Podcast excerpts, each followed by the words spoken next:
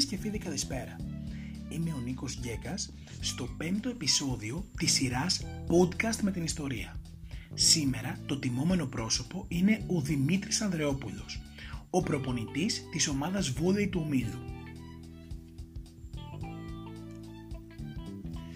Ο Δημήτρης Ανδρεόπουλος είναι ένας άνθρωπος που έχει ταυτιστεί με τον Παναθηναϊκό και όχι άδικα. 27 χρόνια έχει τιμήσει τη φανέλα με το τρεφίδιο Κορίνθιος. 16 ως παίκτης και άλλα 11 ως προπονητής. Και αν δεν υπήρχε ένα διάδημα στη σχέση με το τρεφίδι θα αριθμούσε σήμερα 37 έτη αδιάδειπτης παρουσίας στα Παναθηναϊκά δρόμενα. Ας τα πάρουμε όμως από την αρχή. Ήταν 26 Οκτωβρίου 1964 όταν στην πόλη της Κορίνθου ερχόταν στη ζωή ο Δημήτρης Ανδρεόπουλος. Ο Ανδρεόπουλος ως παιδί είχε έφεει στο βόλεϊ και η τοπική ομάδα του Παλέμονα Κορίνθου δεν άργησε να τον εντάξει στο δυναμικό της.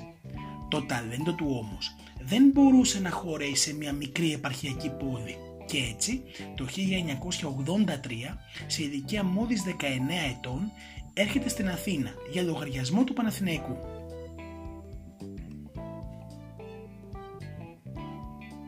Στον Όμιλο ο νεαρός Κορίνθιος γράφει ιστορία. Γίνεται σημαία και εν τέλει κάθεται 16 ολόκληρα χρόνια. Σε αυτά τα χρόνια ο Ανδρεόπουλος κατακτά 5 πρωταθλήματα και 2 κύπελα, ενώ έχει τη χαρά να ζήσει και 2 double. Το 1999 η αθλητική του καριέρα λαμβάνει τέλος και ξεκινάει προπονητική. Ο Κορίνθιος Coach κάνει ντεμπούτο το 2000 ως βοηθός στον πάγκο του Παναθηναϊκού στο πλάι του Ρομπέρτο Στρινιώτη και παραμένει σε αυτή τη θέση για δύο χρόνια.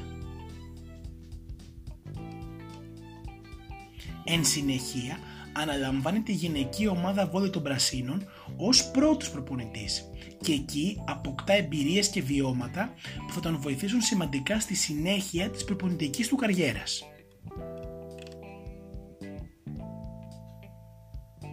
Το 2004 ο Ανδρεόπουλος αναλαμβάνει βοηθός του Τάκη Φλόρου στην Εθνική Γυναικών ενώ αμέσως μετά αναλαμβάνει την τεχνική ηγεσία της Εθνικής Γυναικών ως πρώτος προπονητής. Σε αυτή τη θέση θα παραμείνει μέχρι και το 2007. Εκείνη τη χρονιά ο Ανδρεόπουλος θα κάνει το μεγάλο βήμα και θα αναλάβει την τεχνική ηγεσία της ανδρικής ομάδας της Λαμίας ως πρώτος προπονητής. Στην πρωτεύουσα της Φιώτιδας ο Ανδρεόπουλος θα βρει τα πατήματά του και θα κάτσει 6 χρόνια. Μία εξαετία κατά τη διάρκεια της οποίας θα οδηγεί στην επαρχιακή ομάδα δύο φορές στον τελικό του κύπελο Ελλάδας. Ένα επίτευγμα αξιοσημείωταν μη τι άλλο για τη Λαμία.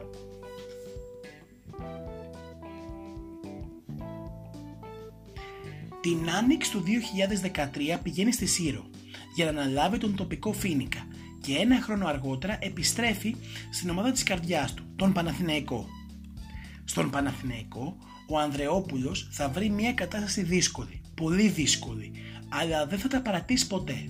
Θα στηρίξει την ομάδα στη Λοβάτης και θα την οδηγήσει στους αγώνες σωτηρίας στην Πάτρα και στο Αιγίνιο ως πραγματικός μαχητής.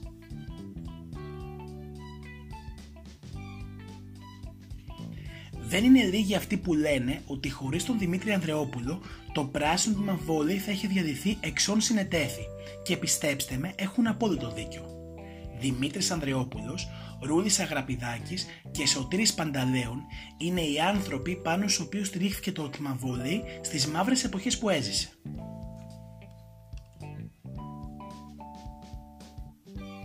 Το 2020 ο Δημήτρης Ανδρεόπουλος είδε τους σκόπους του να επιβραβεύονται. Αρχικά με την κατάκτηση του League Cup και εν συνεχεία με την κατάκτηση του πρωταθλήματος. Μια χρονιά ονειρική για έναν γνήσιο άνθρωπο του βόλεϊ και του Παναθηναϊκού.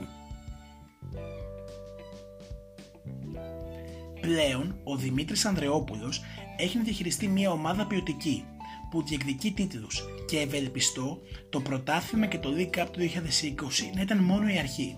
Στο κάτω-κάτω, αν κάποιος πραγματικά αξίζει χαρές και επιτυχίες στον Όμιλο, είναι αυτός. Φίλες και φίλοι, σε αυτό το σημείο το σημερινό podcast έφτασε στο τέλος του. Ευελπιστώ να σας άρεσε και να θυμάστε να είστε περήφανοι που είστε Παναθηναϊκοί. Όλες και όλοι μέλη στον Όμιλο.